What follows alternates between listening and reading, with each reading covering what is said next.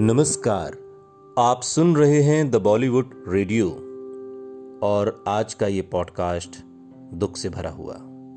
बहुत दुख के साथ ये कहना पड़ रहा है कि अब लता दी हमारे बीच नहीं रही। हिंदी सिनेमा जगत के लिए रविवार की सुबह एक बेहद दुख कर देने वाली खबर लेकर आई। सरस्वती पूजा के अगले ही दिन सरस्वती का स्वर और गान दोनों थम गया।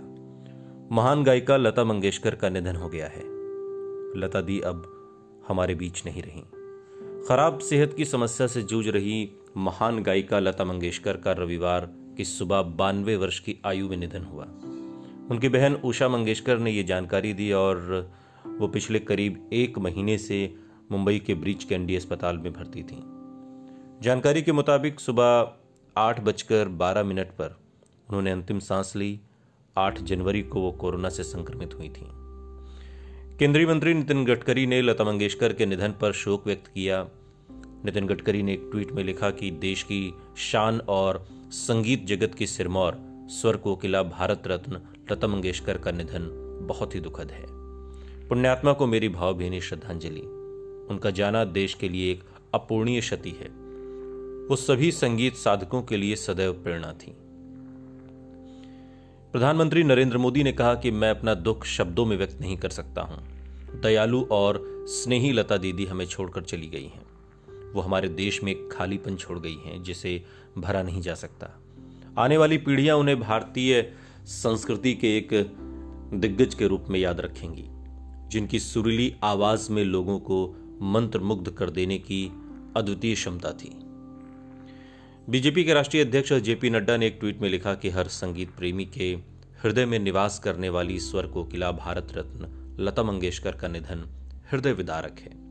ये संपूर्ण कला जगत के लिए अपूर्णीय क्षति है। ईश्वर दिवंगत आत्मा को अपने चरणों में स्थान दें। लता दीदी के परिजनों और विश्व भर में फैले करोड़ों प्रशंसकों के प्रति उनकी संवेदनाएँ। अपने लगभग 78 साल के करियर में करीब पच्चीस हज़ार गीतों को अपनी आवाज़ देने वाली लता मंगेशकर को कई पुरस्कारों और सम्मानों से नवाजा गया।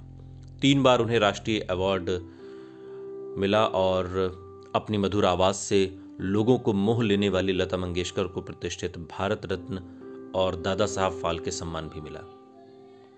ब्रिज कैंडी अस्पताल में उनका इलाज कर रहे डॉक्टर प्रतीत समदानी ने लता मंगेशकर के निधन के कारण के बारे में जानकारी दी। उन्होंने एक बयान में कहा कि लता मंगेशकर के कई अंगों ने काम करना बंद कर दिया था, जिसके चलते उनका निधन हुआ। उन्हें जनवरी में निमोनिया और कोरोना वायरस से पीड़ित होने के बाद अस्पताल में भर्ती करवाया गया था और अब लता दी हमारे बीच नहीं रही। द बॉलीवुड रेडियो परिवार की ओर से लता दी के चरणों में भावभीनी श्रद्धांजलि। ईश्वर उनकी आत्मा को शांति प्रदान करे। सुनते रहिए द बॉलीवुड रेडियो सुनता है सारा इंडिया।